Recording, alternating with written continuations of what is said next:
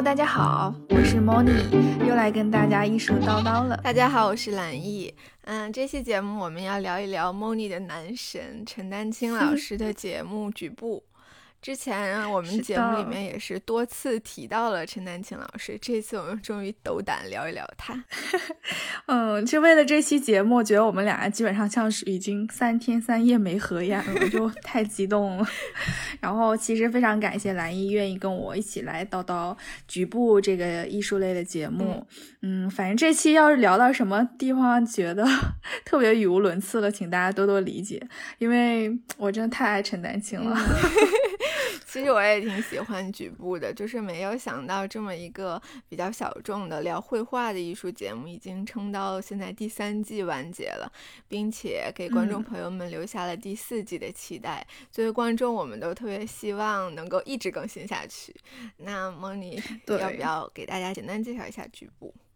嗯，因为好像很多听众其实还是不知道有局部这个节目的。嗯，它是属于一档艺术类的，怎么说综艺节目。然后，对，虽然我很不想给它冠上综艺的标签，但是确实陈老师自己给自己的视频的定位也是以娱乐性为主的，就非常谦逊。然后这个，但是在我眼里，它是一个对我来说非常非常重要的一个艺术启蒙节目。嗯，然后包括陈丹青老师，他也是我的艺术启蒙老师，这个节目对我来说是有非常非常重要意义的。然后。嗯，是的，因为他先说节目质量吧，用那个豆瓣评分来看的话，基本上每一季都达到了九点五、九点四这样的高分。然后他现在已经出了三季的节目了嘛？这三季节目呢，主题不一样。第一季是在陈老师的工作室拍摄的，然后第二季呢，他就带着我们大家去了美国的大都会美术馆，然后第三季呢更厉害了，然后去到了意大利，对，去拍了湿壁画，然后。给大家讲解了很多文艺复兴的这种艺术类的知识，呃，用陈老师的话来说的话，这一档节目呢，主要发掘的是隐没的天才和未知的艺术知识。嗯，最主要的就是，嗯，他不太过分的讲主流的这些。教材啊，艺术史上面的光辉人物，他关注的是次要的作品，对，没有很迷信权威。是的，其实我之前看到有一个评论说，嗯，作为一个艺盲，嗯，就是什么都不懂，艺术也不懂的，但是呢，我看这个片子让我一集一集根本停不下来。他觉得这是一个雅俗共赏的一个好节目。我觉得这就是陈老师把这档节目做的非常非常厉害的地方，就是他不给你设置门槛，就不让你觉得说，嗯。艺术这么遥远，然后他让你热爱上了艺术，对，嗯，蓝毅，你最开始是怎么知道这个节目的呢？我有点想不起来我是怎么 知道这个节目，但是这个我觉得不算是我的艺术启蒙节目，因为我看的时候第二季正在更新，就是大概在二零一八年夏天吧。那我就是最开始关注陈丹青老师，是因为就是大三的时候在尤伦斯实习，然后当时我们那个展览叫赵半迪的中国 Party，然后我在公共项目部就是办各种成人活动的，就是因为 还有专门做儿童艺术教育的部门，然后 UCCA Kid 也即将就是在上海开了，就是它是 UCCA 是公共教育是把儿童和成人就是分开的，那这个活动呢，就是除了日常的讲座、放映和表表演，他每开一个展览都会配合这个展览做一些相关的对谈活动。那赵半迪老师就提议做一个中国绘画高峰论坛，给了我们一个名单。当时我们就吓着了，就这话题也太大了吧！而且名单上的人都是中国顶级的画家。然后我们就 斗胆 张罗邀请什么的，居然就是邀请到了很多人，大概是十个艺术家吧，就包括陈丹青老师、冷军、刘晓东、刘野、毛燕、玉红、王兴伟，还有张安丽。当然，就是大家都是给赵本妮老师和有些面子啊。其中 这就是请到了陈丹青老师嘛，然后我和那个小王，就是我的当时的同事，一起做艺术家的调研，因为我们要给他写一个介绍的文案。好宣传嘛？那小王就是负责给陈丹青老师写简介。当时呢，就看到一篇文章，就是叫“嗯，我不知道这帮傻子能走多久”，是陈丹青为盗火者写的那个写了一篇文章，什么教育与国运吧，好像是。然后呢，里面就是讨论一些他觉得中国教育存在一些比较僵化、死板啊这些问题。那那小王就跟我说啊，陈丹青真好好，都看哭了，然后就分享给我，所以我就是从那个时候开始才对他印象深刻。那当时办这个高峰论坛活动的时候呢，我那个学校导师开会就没去成，我感觉老遗憾了，太遗憾！你准备了这么久，竟然没有在现场看到。我们还帮艺术家订机票、酒店啥呢？然后后来我就我的任务是根据那个录音整理新闻稿，然后我就又听了一遍，就真的感觉讨论的还挺好，真的聊出了很多东西。那就准备这期节目的时候，我就有点想不起来了，我就去看了一遍视频，很有意思。然后我还发给了 Moni。对，我也看了一下那个论坛。对，就是赵万迪，他一开始是画家嘛，后来他就特别有天分，在美院的时候还是学生的时候就很出名了，画的很好。那后面他就不画画了，完全不画了，就是做行为艺术，到近几年才重新又画画的。所以就是因为他做了呃做了很长一段时间的行为艺术家，所以就这个论坛即使不论内容，但是形式感和表演感是十足。就是 圆桌论坛，就是而且在那个展厅里面，展厅是紫色的墙面，还挺漂亮的感觉。嗯，然后他们因为当时讨论那个问题，就是那个话题啊特别大，就是说绘画现在还到底就绘画有没有死掉？其实就是这么一个特别大的话题，然后我就觉得，就陈老师聊的也特别好，就包括他做局部这个节目，我觉得引回来我们的话题来说的话，他也是在讨论这个问题。就虽然他讲的很多节目都是绘画，对，包括第一季，然后第二季去大都会，包括第三季的湿壁画，但是其实从他整个宣扬的这种艺术论调来说的话，嗯，是一个非常值得讨论的问题。嗯，那天就提到了为什么在做视频节目嘛。当时应该是第一季做完了，他说就是很多人想了解绘画，但是他们没有受过训练，不不知道怎么看，然后也不是画家，那所以他就做了这个视频节目。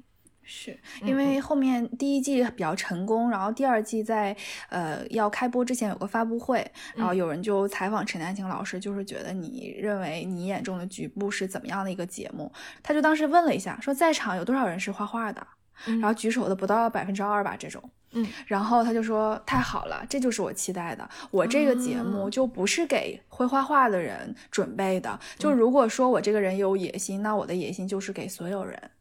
去来看这个节目，而且这个节目既不是一个艺术史的普及和传播，也不是教人怎么样啊去看绘画的技巧，其实是培养起你对艺术的兴趣，这就是他做这个节目的初衷。聊吧你，呃，对对对，就有这种感觉，但他也确实有这个实力啊。我觉得，就有很多人，即使是嫉妒他，或者是怎么样，嗯，我觉得只有陈老师做到了推广。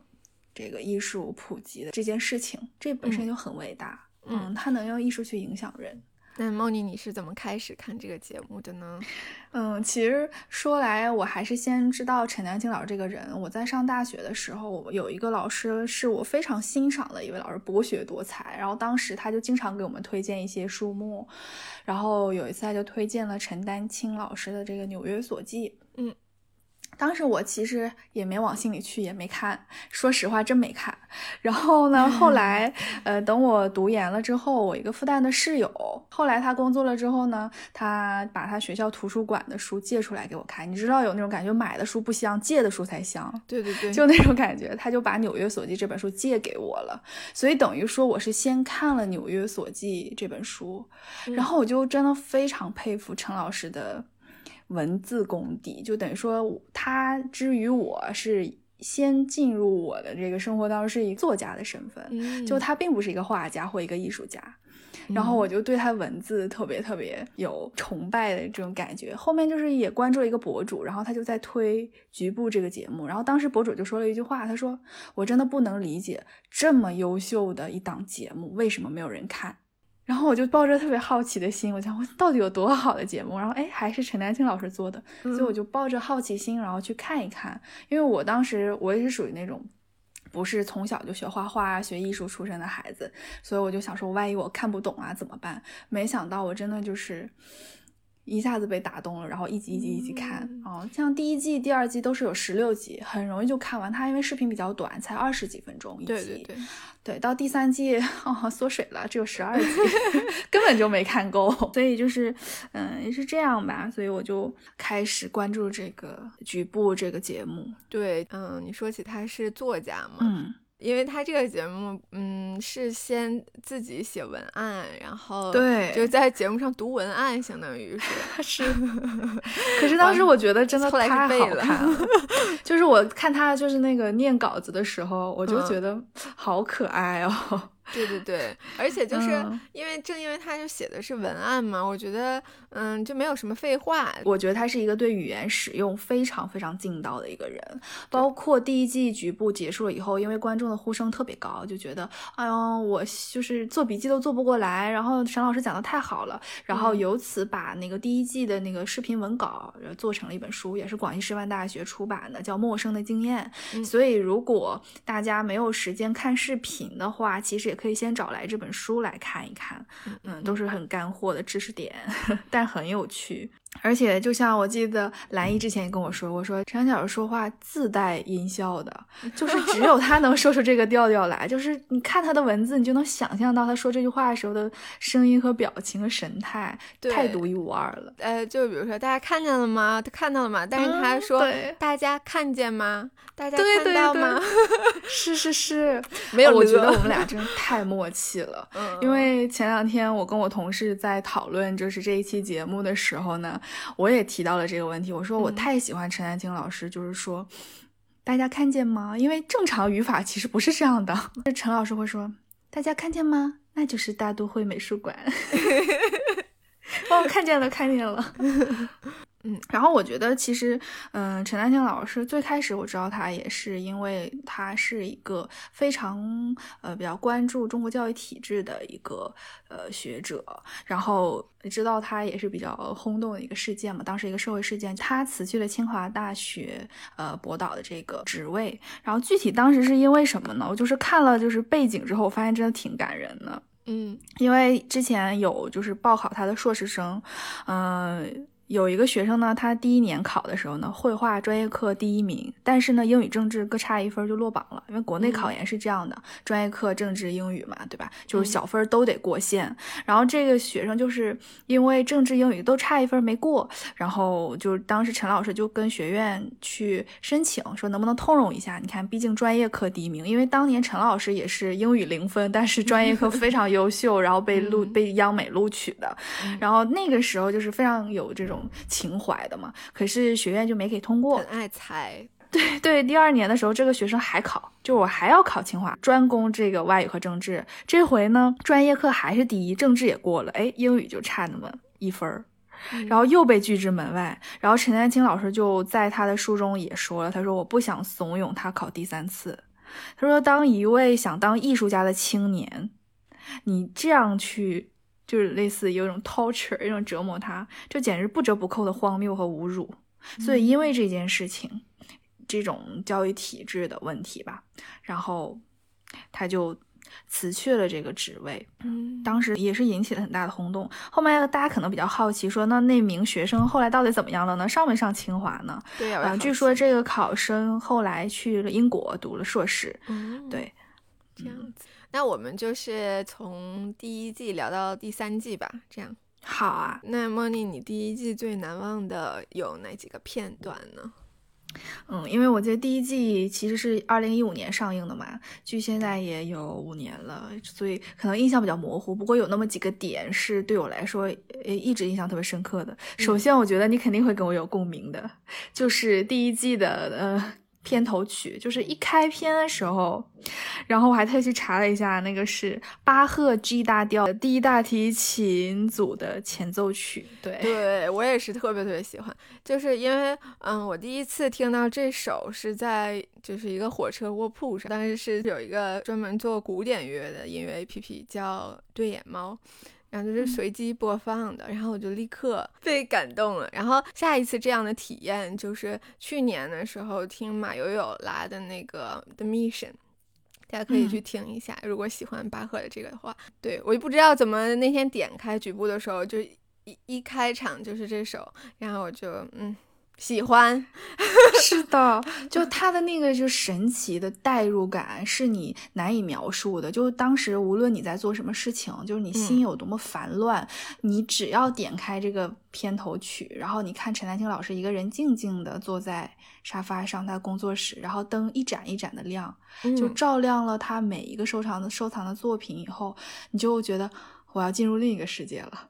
就是，这就是局部的魅力。嗯，对，第一季的片头是我最喜欢的。是的，是的，我实在是太喜欢了。呃，然后就是当时也是开着弹幕嘛，然后很多人都在夸说，呃，所有的配乐做的都太好了。然后那个时候呢，就是有人就把 credit 就写出来了，说哦，你们知道吗？这一季的音乐总监是张亚东。那个时候我完全不知道张亚东是谁。后面当然去年呀，就有一些综艺节目，然后也请到了张亚东。然后你会发现，果然你喜欢的人都是同一挂的，太有才华了，真的太有才华。华了，然后局部，我觉得他妙就妙在不是陈丹青老师一个人的功劳，当然就是说陈老师是最。主力的，可是给我印象深刻的是这个视频的剪辑啊，然后配乐呀都非常非常用心。整个导演组是的，都是这样的。然后呢，导演是谢梦倩嘛，是一个八零后的一个非常年轻的一个小女孩。然后就感觉陈老师非常赞赏她，在各个场合都会说。这这个片子大家觉得好看，不是我说的好，是孟倩剪的好，嗯，真是这样，功不可没。嗯，这是第一个点，就是我我能想到回想到局部最开始一下子打中我的、击中我的点是开头曲，然后加上整个团队的特别用心。第二个点就是梵高那集叫出席的作品，因为当时你记不记得那个咱们在伦敦时候有一个伦敦和梵高，就是 Take 呃 Van Gogh and Britain 的那个展，我是在看那个展之前。呢我又把第一季梵高这一季给挖出来了，我又看了一遍，然后我就觉得那讲的太好了，因为他就是呃在讲梵高的一个小画，为什么叫出席的作品呢？就是是梵高可能一看就是已经画废了的一张像草稿画一样的，但是陈丹青老师非常喜欢，然后当时呢有呃可以给大家就是播放一下陈老师是如何喜欢这张画的，然后他也 cue 到了刘晓东，刘晓东啊很懂画。呃，一九九三年他到纽约来啊，到博物馆去看到很多名画，他一看一眼就走过去了。他到我家在墙角看到这幅画，他就他就凑近了脑袋，很仔细的看。我看得出他脸上很痛苦，然后忽然他就他就声音就放低了，他说：“操，这这幅画画的真好啊！”然后就是当时你就会觉得哇，就是。这个梵高和你看到梵高不是一个梵高，然后他一直在讲一个关键字叫憨，就他形容梵高叫他觉得他是个铁憨憨，就是这样非常 憨那股憨劲儿。今天在讲憨这个字儿的时候，可能就有不一样的含义，但是在那个时候，我觉得使用了憨这个字来形容梵高就是再确切不过了。然后你会觉得，哎呦，史无前例，没有人这样形容过梵高。哦，然后他在里面呢，还讲了梵高的几幅作品。当时其实我只是记住了陈老师讲这些作品时候他对这个作品的感受。等我自己真正到梵高博物馆的时候，看到了那个他其中讲到几个作品，我真热泪盈眶。就其中有一个就讲到了那个就是一朵花，蓝色的背景。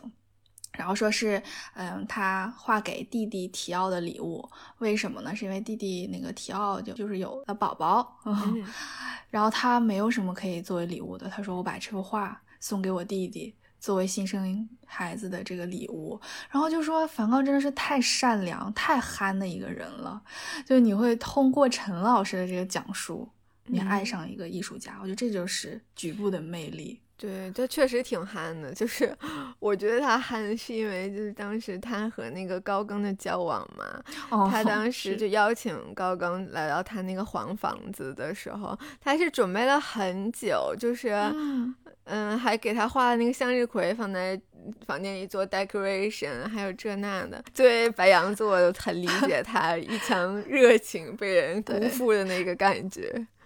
我当时去了梵高那个展，看完了以后，然后还买了梵高那个书，就是他写给弟弟提奥的信。之前认识的一位艺术家老师，也是，就是他给我推荐，也是说推荐梵高，让我看这个梵高这些手信，写给他弟弟的信。当时我买是英文原版，这本书我看了两年了，还没看完。但真的好看，就它是我就是每隔一段时间就可以拿出来，因为它是信件嘛，所以你觉得是在读一个很私人的东西。但是越是信件这种东西，越能看出一个人最内心的就是。他是什么样品格的人？我真的觉得梵高是一个非常真诚、质朴、善良、憨憨的一个艺术家，而且就是天才了。从学生的那个功底就能看出来，这个人前途无量。是，而且我记得局部很有魅力的是，当大家都在关注呃梵高最有名的那些估价最高的那些作品，什么向日葵、星空啊这些作品的时候，陈老师讲了他出席的作品，还有这些吃土豆的人。然后他当时还讲了几。几张憨憨脸嘛，后面就是伦敦那个梵高的展，竟然也展出了那张画。其实那只是一个素描画，很小的一幅。然后当时我就是关注到，基本上所有的呃观众都略过了那幅画。然后我是因为看过了局部，所以我就真的就呆呆的站在那个面前，我就看每一张脸，真的每一张脸不知道在干嘛，但是每个就很 很 憨，就是哎呀，就是所以说这就是次要作品的魅力。当每个人都去争相去拍照，去拍星空啊，去拍椅子上的人，然后去拍向日葵，我突然觉得那几张憨憨脸特别有魅力。嗯，真的，嗯，而且陈老师还有他非常鼓舞人的一点是，我记得之前呃看了他的一本书叫《荒废集》，然后他在里面就说，他说啊，艺术家是天生的。学者也是天生的。好，当你听到这句话，你会不会觉得很沮丧？你会不会觉得，好吧，那我不会画画，我就不是天生的了，那我当不了艺术家，对吧？你可能会觉得，哦，那好吧，你用天生来解读一些事情的时候，就好像是你被淘汰了。如果你做不到的话，但陈老师是这样说的，他说，天生的意思不是指所谓的天才，而是说这个人他实在非要做这件事儿，什么也拦不住，于是一路做下来，成为了他想要成为的那种人。嗯，其实当你刚才说“天才”这个词的时候，我觉得梵高就是这样的人。其实他也不是说完全就是天生怎么样的，就是做画家这种天才，而是说他一直在画画，一直画，一直画。就如果你放到现在社会来说，什么样的人是天才？我觉得就是一直坚持努力做自己想要做的人，他就是天才。我们会成为 Podcast 天才吗？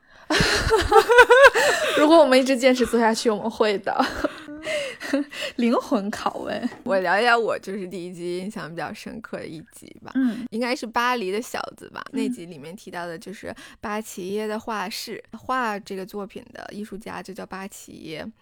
他画于一八七零年，我觉得就是正常人画一幅画是一幅画，但因为他画的是一个画室，所以这幅画里面他就画了墙上画中画。嗯，我查了一下，他十三到十五幅画。你还查了一下，竟然是呢？就是大概这个场景呢，就是描述的是几个艺术家，然后在画室里面讨论的一个场景，有的在画画，然后有的在谈论画，有的人在弹钢琴，还有在楼梯上站着发。大家也不知道干什么，然后是一个早期印象派的作品，但是这个艺术家他就是很可惜过世的非常早，二十多岁就过世了。嗯，所以留下的作品也比较少。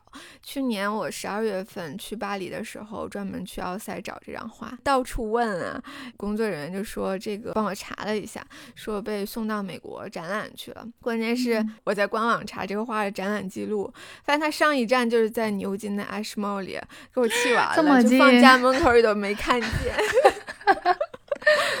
对我当时那对那个也印象特别深刻。其实它有种像是你记不记得我们最开始上那个，比如说我们 museum 这个 issues in museums 这个课的时候，第一节课就讲说博物馆的由来的时候，就讲到启蒙运动什么什么，一开始大英博物馆。多少世纪开始收集这些东西？说呃什么 cabinet of curiosity？嗯，其实它也是那种啊，就是你画一张画，然后里边是这个人的收藏，就那种给我一种那种感觉啊，就是有一种在炫 炫耀自己收藏的感觉。但是很厉害，你没有点功底，你不能把人家的画给临摹下来，这就不是你自己的画。就有种那种感觉是。至今还没有看到这幅，嗯，就比较遗憾。然后我还是说特别喜欢陈老师的一点，就从看局部开始，就是我特喜欢他听他骂人。嗯，大家也可以去找一找。虽然一开始第一季的时候啊，就还会有些消音处理，就。哔滴 之类的，可是我记得到第二季、第三季应该就没有了，就还挺人性化的。对，那第一季就先这样。我们再聊一下第二季。第二 季因为是去了美国纽约的大都会博物馆嘛，是的。然后第二季还起了个名字，第一季还没名呢。第二季叫《我的大学 》。第二季的开头词是我在就这三季节目里最喜欢的。然后我其实还想给大家读一下，那我只读后面一段。每一集你点开的时候，他都会说：“说上东城八十六街到了，往第五大道走。”大家看见吗？那就是大都会美术馆。然后后面其实比较打动我了。他说：“我没有上过高中、大学，大都会美术馆就是我的大学。三十五年过去了，我不记得我来过多少次了。我现在还没从这毕业。”好了，局部第二季开始了。我是陈丹青，就啊，我觉得简直太美好了。嗯然后我觉得我是，我很喜欢前面那个，因为可能每次都给我洗脑包，就是 New York New York New York Manhattan，对，它其实有一种先给你介绍一下这种纽约文化，然后后面开始上东城八十六街第五大道，就导致我后面去纽约时候完全都能记住这个地址。哎，你按他那个路线走的吗？是的，如果大家愿意翻到。我很久以前的朋友圈的话，我当时是做了一个迷妹的这种路线追随，就是把陈老师踩过的点，我也去踩了一下，真的就是完全一样的。那个，你首先要给朋友这个机会，你不是三天可见吗？没有，我现在为了宣传艺术刀这个节目，我真的是每一期大家都可以看得到。好，希望大家多多来听我们的节目。嗯，因为我觉得第二季给我的感受是。看完了这些纪录片，自己在真实的去到大都会美术馆的时候，你就震撼加倍。嗯，真的就是这样，就像是说行万里路之前读万卷书的这种感觉。嗯，就是先是陈老师给你做了一些武装，知识武装，然后还有勇气、信心的武装，然后你去到大都会的时候，你会觉得真的太美妙了，就是太震撼了。哎，那你有就是难忘的几个片段吗？在第二季的节目里面，我们一会儿再聊，就是去麦的那个体验。好呀，给我印象比较深刻的是他一些幕后的拍摄。嗯，就后来我听到就是访谈了以后，我才知道这个节目有多么不容易。大家以为说第二季整季都是在美国大都会博物馆馆里边拍的嘛，就是陈老师带大家看，其实不是这样的，只有三天的时间，每天五个小时。所以说当时是时间非常紧急，然后每天五点半大都会美术馆闭馆了以后。然后清场，然后给他们五个小时的时间，就是五个小时连着拍。其实那个时候陈老师非常累的，我觉得就一直走，一直拍，然后还要背稿子，然后整个团队也非常辛苦，就为了给大家呈现这样一档节目。然后陈老师说，就第二季他平均每一集都要写十到十五天的稿子，就我就觉得他是一个非常认真准备的人，他并不是说我在。吃我的老本儿，然后我再随意的给大家讲一些东西，并不是这样。他非常认真的看待这个节目，然后每一集他都付出了这么多，这是让我看完了以后非常震撼的。对，其实像我们录播客的话，就知道，嗯，大概像三十分钟的节目，像陈老师语速这么慢的话，其实稿子也就。呃，我觉得应该不到三千字，肯定。对，你想他写十五天，一天也就能写，还要剪一些东西，不要算的太细。发现他一天也没写几个字儿，是吗？咱俩是实力拆台来了吗？就是很认真啦。我觉得第二季里面讲中国话的部分，他还给中国话做了那个动画效果，挺有意思的。嗯，是第一季的很多动画效果，什么《千里江山图》啊，就是这些，简直是完美，就对你都根本想象不到。到第三季不知道为什么没有动画，第三季换了另外一种就是手法吧，我觉得也是。对，对我是第二季印象最深刻的是讲一线罗汉的那一集。是的，为什么你笑？因为那个一线罗汉它太有特点了，导致我们去大英博物馆上课的时候，在中国馆一下子一眼就刀中了那个一线罗汉，就想到了陈老师讲的那期节目。嗯，是如影随形。我就是这种，就是我受局部的这种影响太深了。就是任何一个我在局部当中看过的作品，我如果到生活当中再看到，我就会更感慨，然后就更想陈老师。嗯，我是我们开课之前就是自己去了一趟大英博物馆，然后第一次看到，因为大英博物馆里有一件。嗯，我就还发了个朋友圈，因为它一共是十六件嘛，然后在搬运的过程中毁了或者是遗失了五件，现在只剩下十一件了。然后我还发了个朋友圈，就是十六分之一啊，有几个也也是很喜欢局部的朋友还给我点赞了。那后面的话就是去的麦大大都会博物馆，嗯，看到了两个，就是节目里的那两个，然后还去了波士顿美术馆 MFA 看了一。个，那目前就是看了四个。哎，我记得我去大都会的时候都没有看到那个一线罗汉，因为我想说我去的时候他应该是换了展品了。嗯。很多都跟当时陈老师拍节目的时候的东西不一样了。那我不会是幻觉看了吧？因为我们 我们好像去的时间差不多。我是一八年七月份的时候，嗯，我是一八年十二月吧，十二月的时候。反正我就记得当时我去大都会的时候，去了，因为他那票是三天的那种票嘛，嗯。我真的三天什么都没干，我每天早上睁开眼睛就往 大都会里跑，一直逛到闭馆，然后就这样连着逛了三天，就脚都起泡了。我真的一点不夸张，我真的脚都走起泡了，然后就累到不行，然后。就想到了陈老师，就是讲说一开始他八二年刚到纽约的时候，第二天就马上就是乘地铁，然后去大都会，然后还坐错了，对，说他坐反了，去了那个自然历史博物馆。然后他说当天也是就逛了一整天下来，视觉盛宴，然后等到结束之后出门就瘫软在地，然后睡着了。那我觉得真的你有那种艺术体验过的人生，就太美好了。就你被。艺术就是感染到这种程度，我觉得那是你在年轻时候一种很特殊的体验。包括后来他也说，你像我四五十岁以后再这样，哎，我一是我也走不动了，嗯，二是我也不会再像年轻时候有那么样的热忱了，嗯，真的是我觉得能有机会去感受大都会，然后还是在。我的精神导师 推荐之下，然后去看，对我来说，我真终身难忘的体验。就以后再回纽约，还是要回大都会，是这种感觉。哎，我就很遗憾了，我只逛了一天，就感觉有点走马观花吧。因为那你很幸运，你只逛了一天，你都看到了一线罗汉。你现在就是让我有点质疑自己。我稍后讲到为什么质疑自己。和我一起去的同学，他不喜欢逛博物馆。然后我们那天逛完了以后，又正好在第五大道什么又去逛了个街，就晚饭也没吃。然后那天午饭应该也没吃，就整个大吵一架，就那天过后。真的吗？对，看的太快了，没有留下特别深刻的印象。我觉得最震撼的就是那个壁画和苏州园林吧，居然都是中国的东西。对，壁画是嗯《药师经变图》，是是是那个呃山西洪洞县广胜寺下面的，是当时。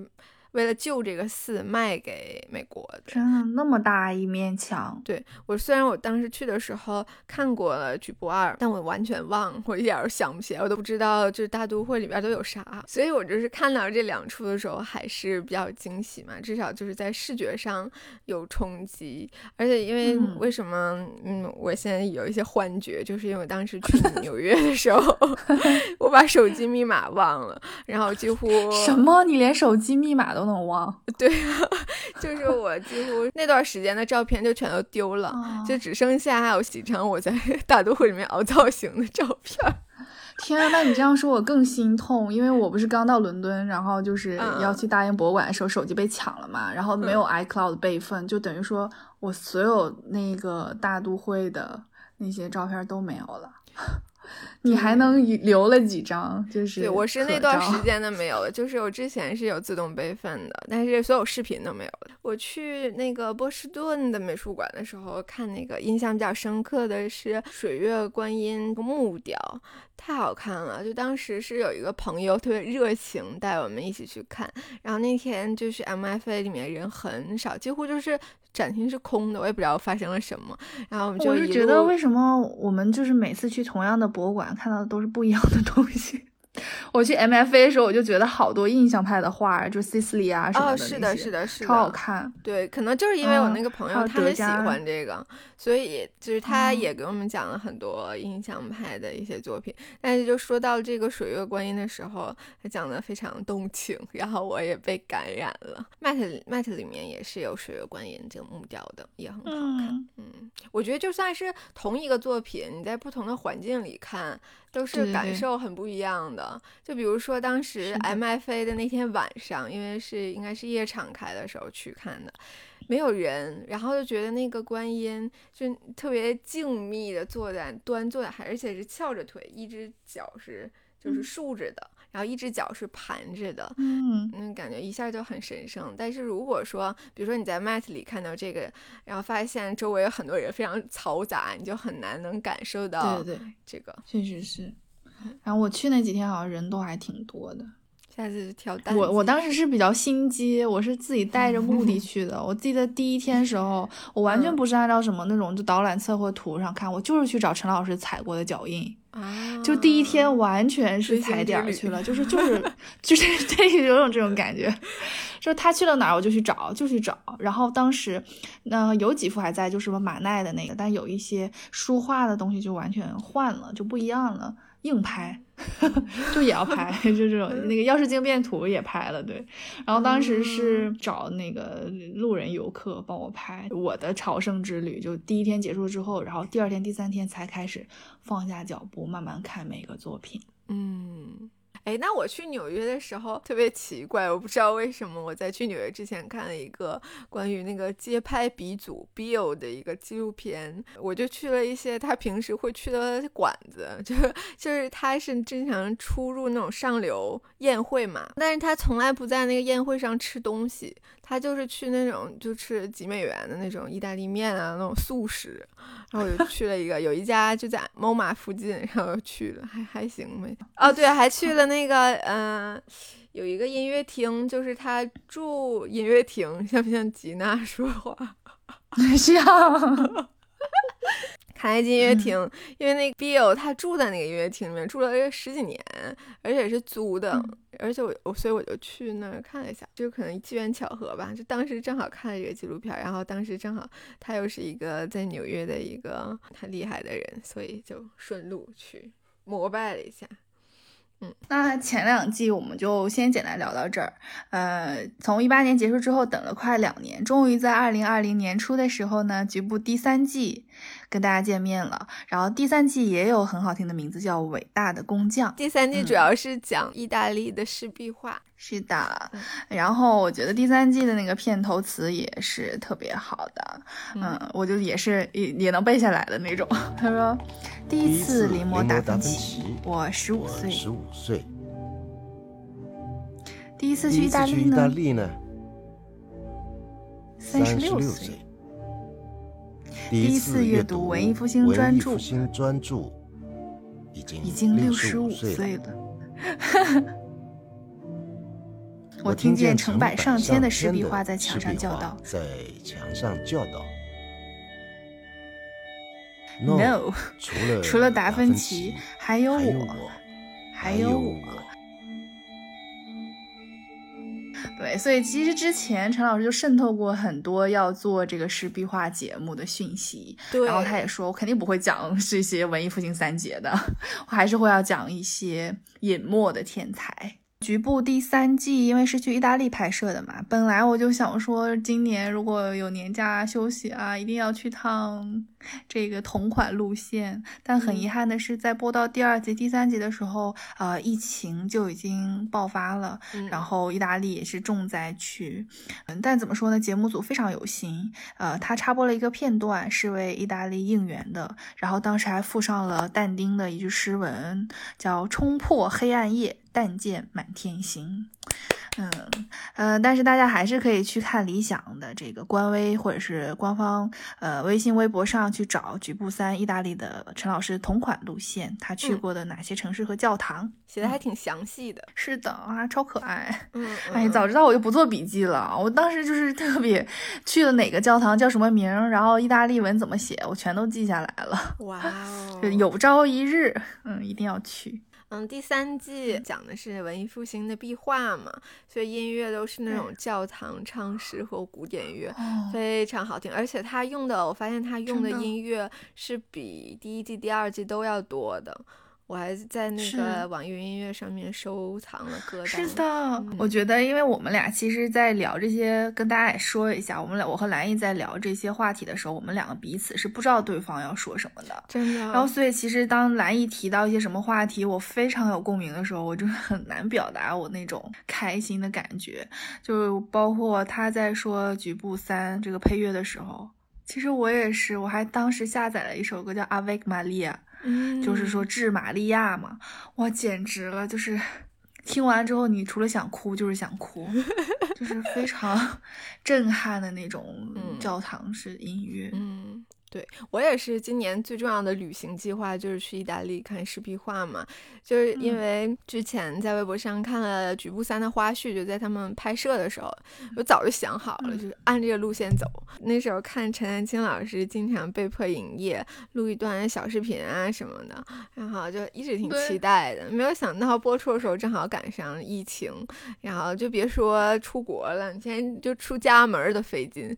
所以就是因为这个 疫情，我。我注意到他们把阶梯医院那期节目提前播放了，那期我确实觉得是挺震撼的，特别是就是看到阶梯医院它一直营业到一九九零年，四五百年，真的，对啊。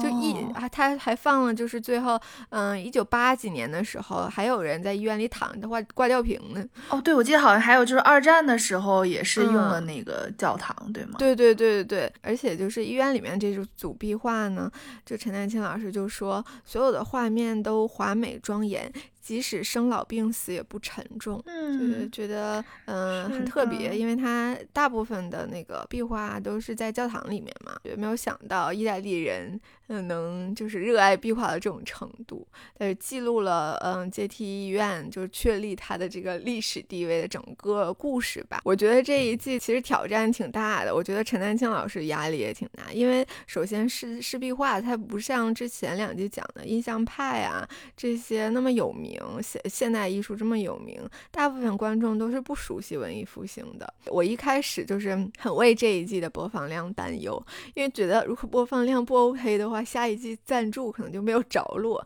那陈老师要发 愁。但是他最后呈现出来的效果特别好。因为很多他的壁画是在那种小的屋子里面，不是在整个那个大教堂里面，所以说他每次都会拍摄跟随陈丹青老师进入小房间的这个过程，就感觉啊，好像我也进来了，体会到了就四面八方全是画的那种震撼和进入感。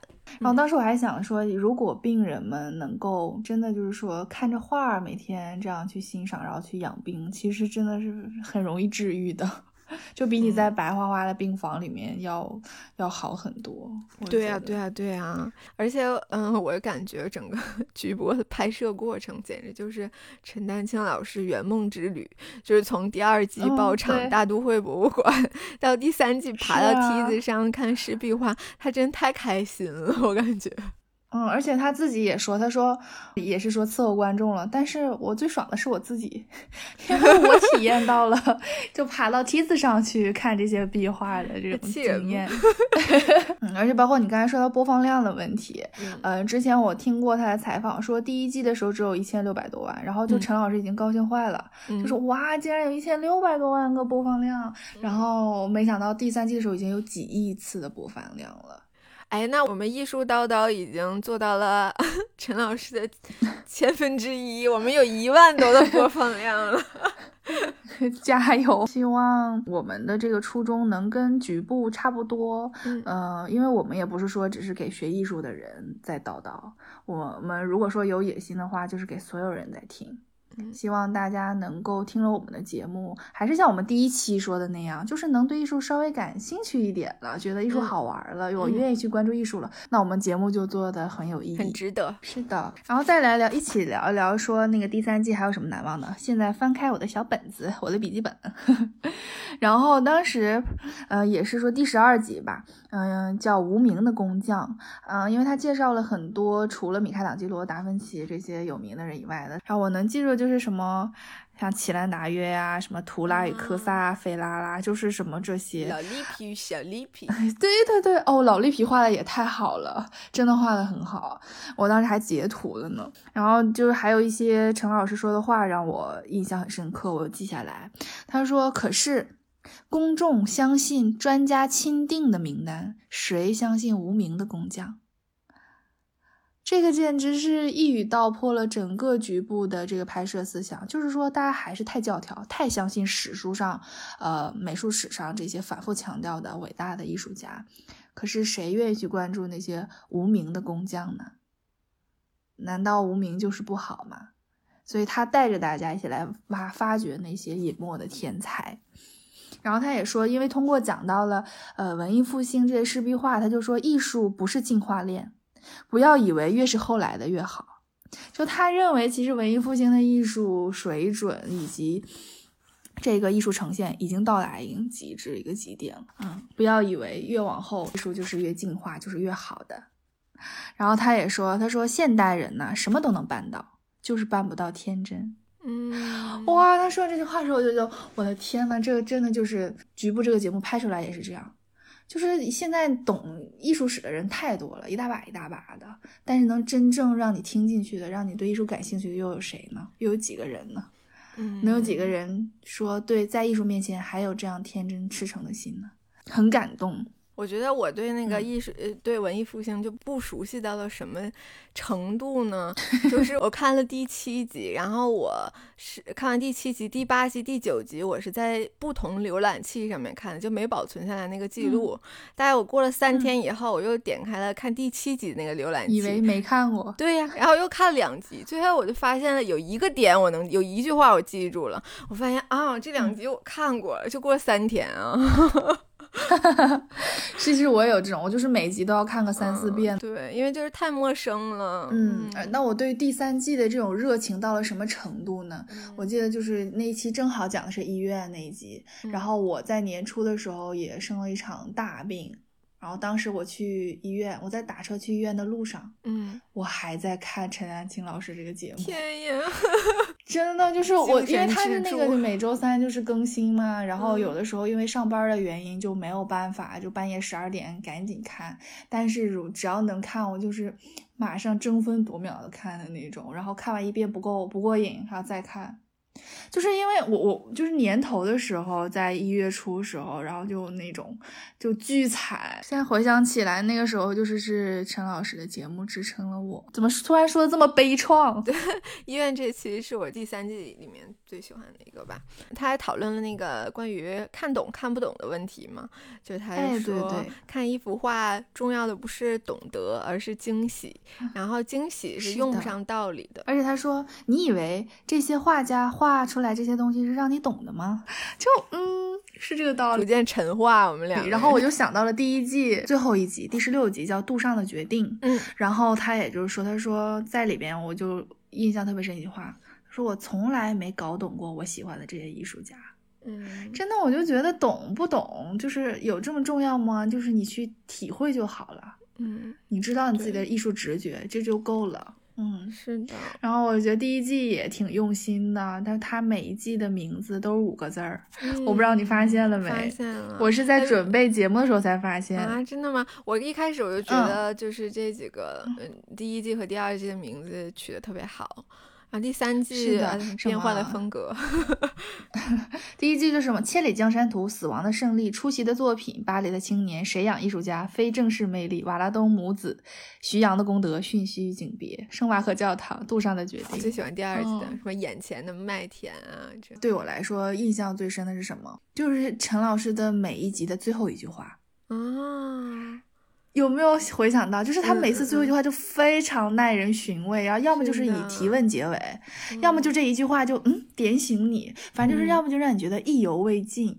就是我希望大家再去看这个节目的时候，一定要关注。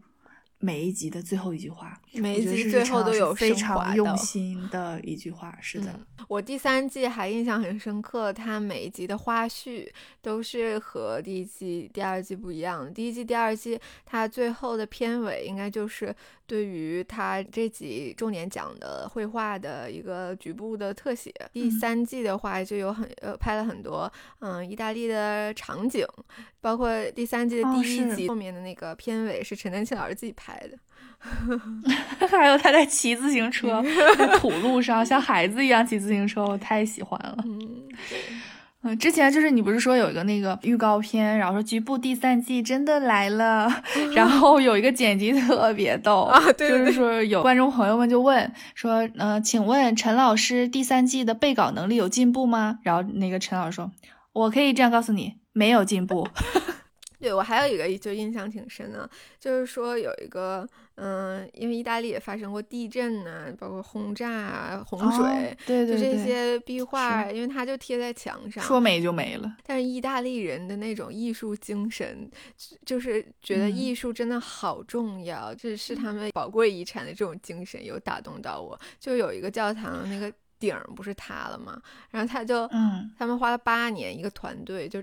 一片片碎多碎呢？就比手机还小，大概手机四分之一那么大，拼了就是一整个屋顶，多大工作量啊！就感觉，而且他怎么就是拼图，我觉得都费劲，他竟然能把就是这个墙就是拼起来。是呢，再用一些修复技术。而且我我之前都不知道，还有说一个教堂里面后来改成烟草厂，然后就用水泥把那壁画都糊上了，糊上了。是呢，多可惜。后来居然就过了一百五十多年以后，还有修复师就把水泥。截掉了，把壁画又重现出来。虽然就是那个十二个月嘛，是月建房嘛，然后这剩下了七个月，但是也觉得好难得。那我觉得就是局部三季有一个始终有几个始终贯穿的观点，你刚才都有提到，就是你在笔记上都有写，但是我就总结了一下嘛。第一个就是陈丹青老师强调说，嗯，希望观众能够相信自己的眼睛，因为他就在第二季的时候引用了很多大卫霍克尼的。观点，那 Hockney 他就是本身很重视观看的方式，也一直就致力于如何能让绘画吸引人，然后占用观者更长的时间和更多的注意。所以就是他的霍克尼的画里面是有很多内容，就是你可以看很久，就经常会看到一些他埋的小惊喜、小伏笔。那就是因为现在画太多了，就是不再是像文艺复兴时期，陈老师说老百姓去教堂就像去电影院那样一样珍惜。很多现在我们去看一幅画，就是一眼掠过，可能很很很少的话是能超过一秒的，真的就这样走过，就是零点几秒。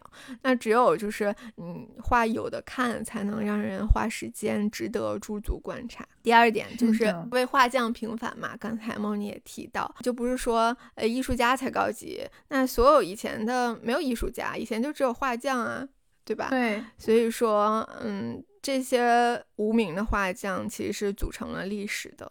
然后第三点就是很珍视、天真和古法，我特别认同，因为我喜欢马蒂斯。说来说陈老师，我觉得他通过节目让大家一直在知道一件事情，就是艺术没有那么遥远。嗯，反正第三季结尾的时候我特别感动。嗯，就是因为他是陈老师说节目播出的时候就补录了一段。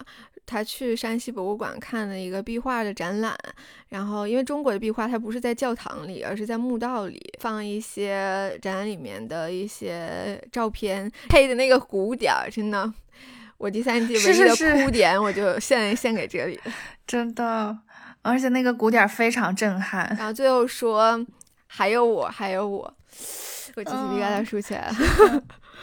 我也是，真的好希望陈老师做节目也讲一讲这些中国的敦煌壁画。对，是的，我觉得就是中国的壁画真的挺有的讲的。因为我没有去过敦煌，但是我去过大同的那个云冈石窟。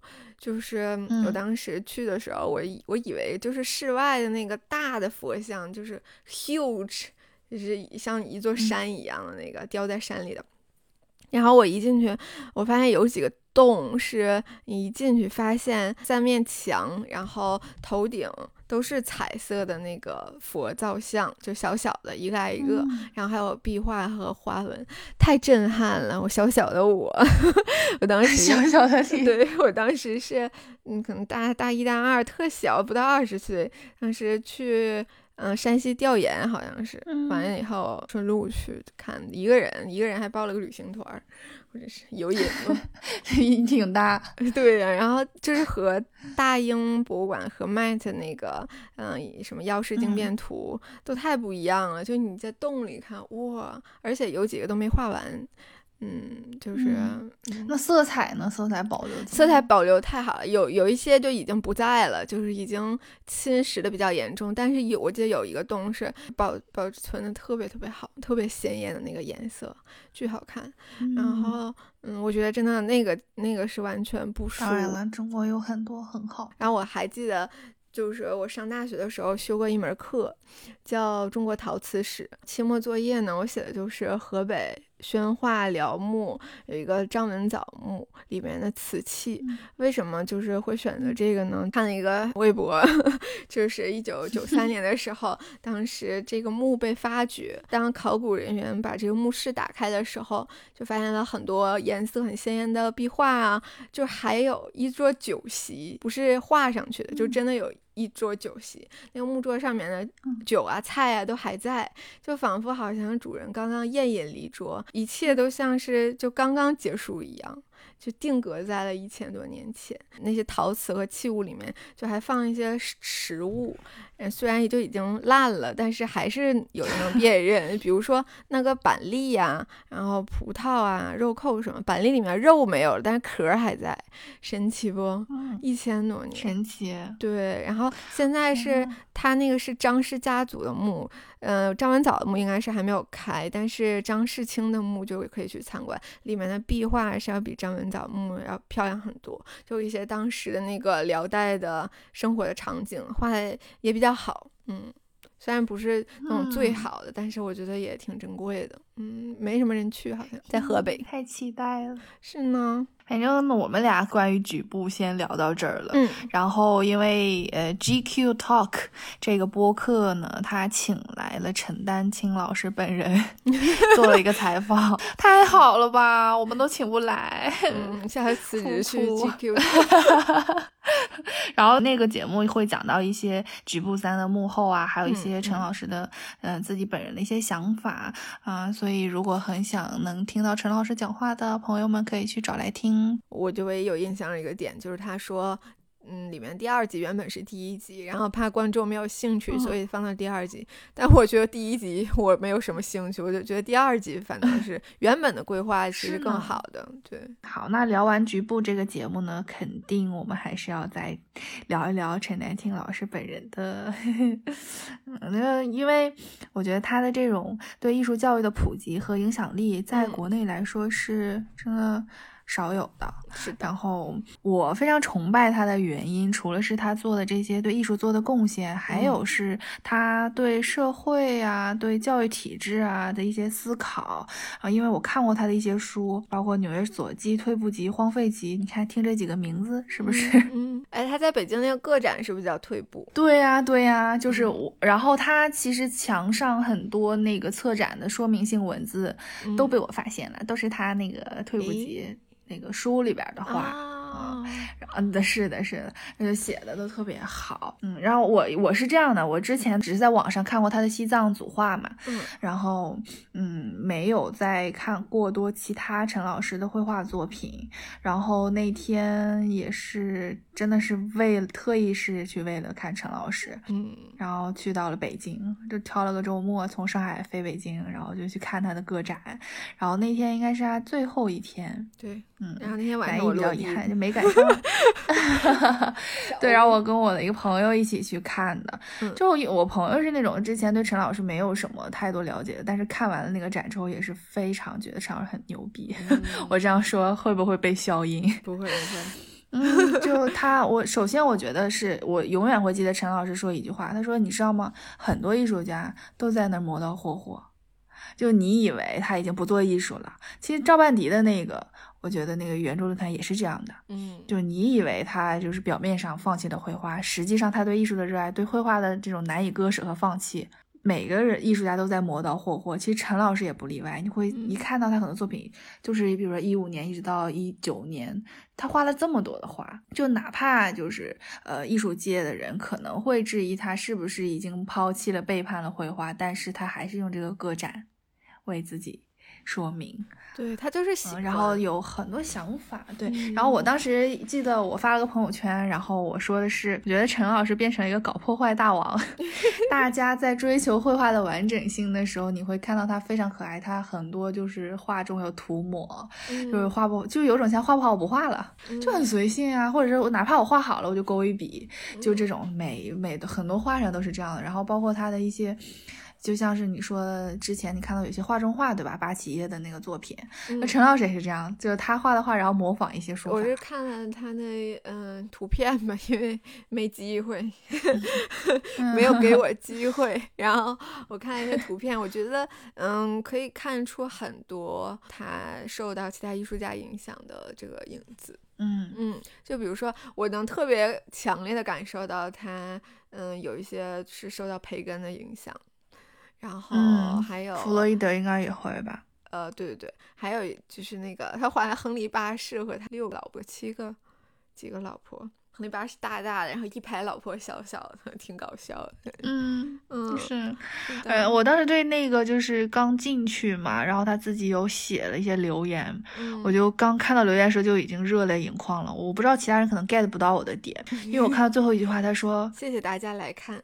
就很普通的一句话，但是你会觉得他是非常质朴的一个人嗯。就我看到这句话的时候，我就觉得我真的没有白飞过去去看。嗯因为他谢谢了，也不是啦，我是觉得他这种谦和的态度。我记得当时他的那个个展上有一个小房间是放视频的，我放进，然后就是拉开点自己看，放的就是局部，这个营销做的也不错。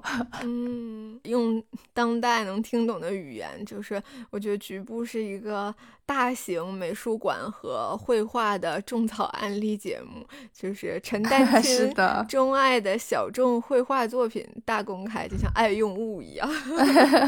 当他讲鲁迅的时候，我真的就把鲁迅的《范爱农》又找出来看了，好感人呢。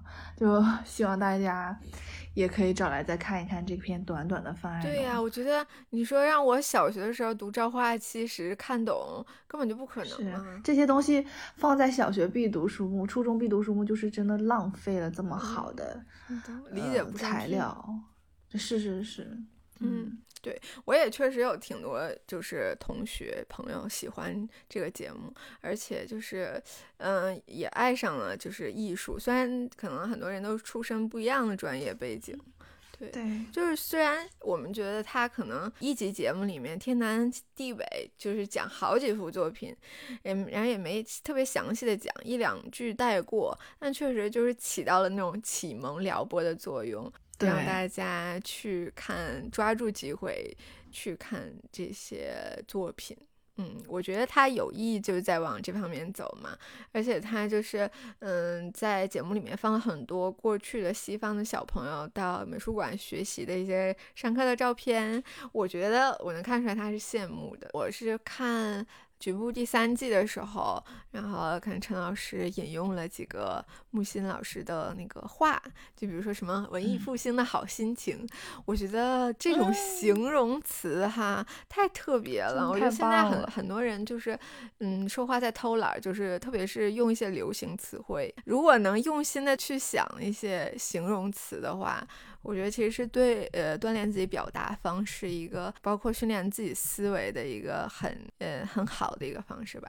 嗯，然后我就去看了《文学回忆录》，而且我打开《文学回忆录》呢，我就又有一点退太却，因为太厚了。对我虽然看了 Kindle 版，我就直接看了后哦集。你真的是很特别的女孩呢。我就跟梦妮说，给我看，一边哭一边看一边掉眼泪。嗯，就写的特别深情，我觉得。尤其当时我收到微信的时候嘛，是我早上刚睡眼朦胧的时候，然后他就说他看什么，对，他就说后记有什么哭，然后我其实也没太往心里去，然后等我就找来看的时候，然后我也开始哭，就觉得这是写的太动情了，就是他在回忆他们几个，呃，就是在纽约上课的时候，就是木心给呃陈丹青以及一些其他学生一起开课。课这五年来，这些回忆这些场景的时候，呃，我我去了木心美术馆几次吧，因为他在乌镇，每次都是赶上乌镇戏剧节的时候，然后我就会去木心美术馆去坐一坐。美术馆里面就展了很多他的作品，还有他从监狱当中带出来的这种密密麻麻的手稿，你看了之后就是头皮发麻。天呐，我还没去过木心美术馆，后记里面有一个。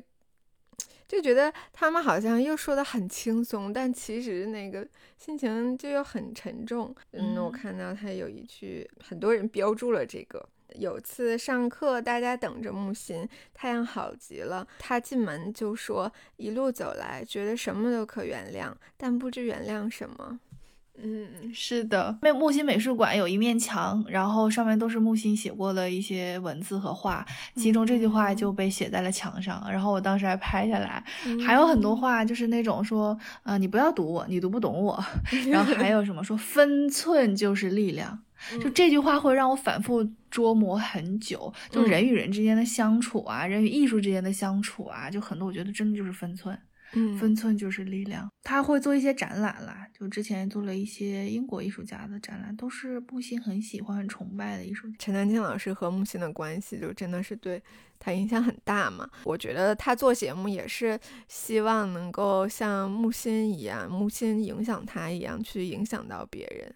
然后传承下去。你想，这个文学回忆录最开始说是他们上这五年课的笔记手稿，对呀，太认真了吧？对，陈老师说，因为我字迹可能就是比较记得比较快，像如果找助手来帮我把它编辑成文字 Word 版或电子版的，大家就是看不出来，所以他自己亲自上手，然后大概编辑了半年多的时间。嗯，然后语稿四十几万字吧，我觉得这得是。怎么样的热爱才能完成这样一件事儿？然后他也说，这个文学回忆录呢，其实也只是木心的这样的对文学的看法，其实它并不像是以前像郑振铎或怎么样写的这种教材一样的东西，让大家去读读看，对，受益匪浅。其实呢，哎，如果让我们一直聊，我觉得是聊不完的，太热爱了。嗯，那么说回来，还是希望大家可以抽空去看一看剧部，哪怕大家从第三季开始看，然后倒着看，或者是从第一季开始看，我们都非常推荐。相信你们会更加热爱艺术。最主要的是，这个节目会让你觉得更加自信，不再害怕艺术的高远，也不再误会艺术的冷漠。你会突然明白，原来艺术离我们这么近，这么有魅力。如果有机会呢，大家再迈开腿去世界看看，因为艺术最重要的还是现场感。那么，即使现在种种原因啊，大家不能去行万里路，那么也可以先在家读万卷书，在家先看看局部，然后再去体验艺术现场的时候，就会觉得更加震撼。嗯，好的，那感谢大家的收听，我们下期见，下期见，拜拜，拜拜。好了，来彩蛋部分。彩蛋部分，我们节目录制当天呢是母亲节，然后我们想借此机会感谢一下母亲，因为我是属于我之前就跟我妈打电话的时候，别人都说以为你在跟男朋友打电话的那种人。就我妈妈对我来说是生命当中非常非常重要的朋友。嗯。嗯，也是我生命当中最重要的人。然后我非常感谢我的妈妈把我带到这个世界上来。祝妈妈母亲节快乐！我永远爱你哦。呃，我妈妈也是，就是。跟我像朋友一样相处的那种，然后就是我做这个播客，因为我们的也不挣钱，纯是用爱发 电。完了以后，我妈还是挺支持我的，包括我最开始想去学教育学，就一个找不着工作的专业，然后又想去学博物馆教育，然后更是找不着工作。包括留在英国各种决定，她都一直很支持我。就记得。上次我们就是做那个泰特的分享会的时候，做的是直播嘛，然后我妈还发发了个朋友圈，就说 女儿说感动我全程一个半小时参加活动，但是我想说感谢她，然后我想说感谢她带我接近艺术，认识，嗯，哎，不行，我一句也读不下去。认识嗯，透纳、梵高以及他的作品，嗯，看他如数家珍的解读艺术家和他们的作品，让我这个妈妈竟然有一些始料不及。还说我们这个家庭和艺术半点都不搭边儿，他怎么就是能有这样的 热爱呢？就是真是难为孩子。嗯，我好哭，你干嘛了？你都把我给念哭了，你。对，然后上期动森那期节目，我妈都听下来了，然后她还说，她说我也想玩儿。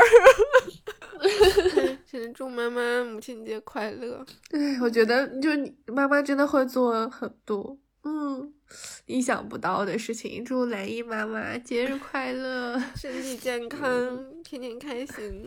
因为我今天就是点开我妈妈朋友圈看了一下，然后我还给兰姨分享了。我听我妈一期不落的帮我转发，然后就讲说，就你你这些很小的事情，也许你不会关注到，但当你突然关注的时候，你就觉得啊，原来有个人这么无条件的支持你做你想做的事情。特别是就感觉，因为我们俩都不在不在妈妈身边嘛，然后就觉得总觉得挺愧疚的，然后又。但是他们就很少会说，那么你就回来嘛。然后，但是还是就是能够让我们就是自己选择喜欢的事业发展，因为 是。加上今天母亲节，然后其实，在跟你录节目之前，我还在跟我妈视频，然后想说给她买点什么礼物，给她一点惊喜，然后她就还挺感动的。后面我说，可是妈妈，我马上要录节目了。她说了一句非常就是朴实的祝福，但我又觉得很搞笑。然后去吧，加油，嗯，祝你这期节目录的成功。妈妈明天早上起来就帮你转发。然后我心想说，来应该也没剪那么快吧。